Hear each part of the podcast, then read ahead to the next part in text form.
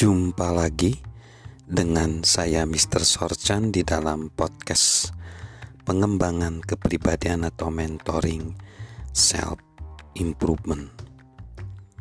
Apakah kita memenuhi syarat untuk menjadi orang sukses di dalam konteks penggunaan talenta?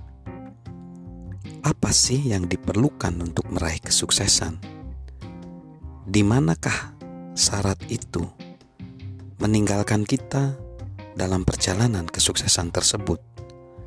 Mampukah siapa pun meraih kesuksesan?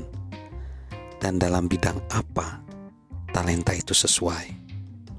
Yang pertama yang harus kita yakini, setiap orang punya talenta. Orang mempunyai martabat yang sama, tetapi bakatnya berbeda ada orang yang memang dianugerahi beragam talenta. Kebanyakan dari kita mempunyai kemampuan yang lebih sedikit. Namun, ketahuilah, kita semua memiliki sesuatu yang mampu kita kerjakan dengan lebih baik. Di dalam buku Know, Discover Your Strengths, Marcus Beckingham dan Donald O. Clifton menyatakan bahwa setiap orang mampu melakukan sesuatu yang lebih baik daripada 10.000 orang lain. Mereka mendukung pernyataan itu dengan riset nyata. Mereka menyebut area ini sebagai zona kekuatan dan mendorong siapa pun untuk menemukan zona ini sekaligus memaksimalkannya. Bukan masalah seberapa sadar kita menilai kemampuan kita, bagaimana kita memandang diri kita, atau apakah sebelumnya kita pernah menggapai kesuksesan. Kita punya talenta, dan kita mampu mengembangkan talenta tersebut. Lalu yang kedua, kembangkan talenta yang kita miliki, bukan talenta yang kita inginkan.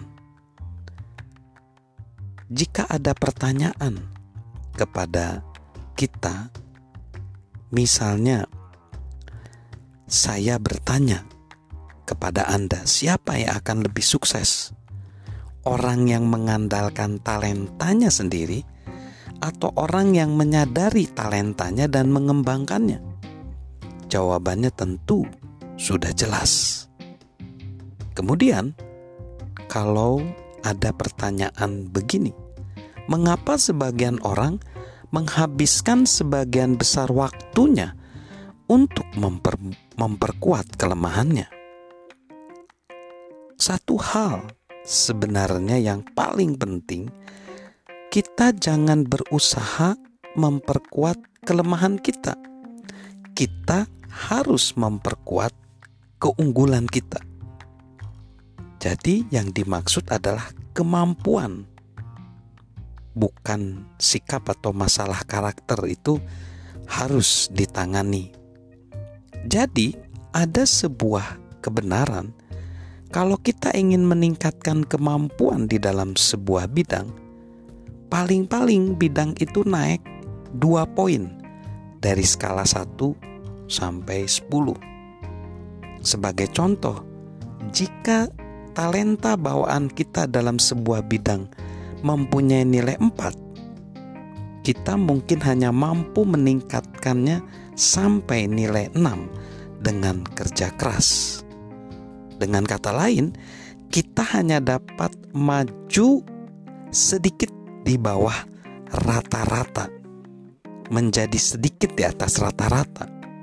Namun misalnya kita mempunyai bidang dengan nilai 7. Kita berpotensi meningkatkannya menjadi nilai 9 bahkan 10. Jika itu adalah bidang yang paling kita kuasai dan kita berusaha sangat keras, itu akan membantu kita melaju dari satu di antara sepuluh ribu talenta menjadi satu di antara seratus ribu talenta.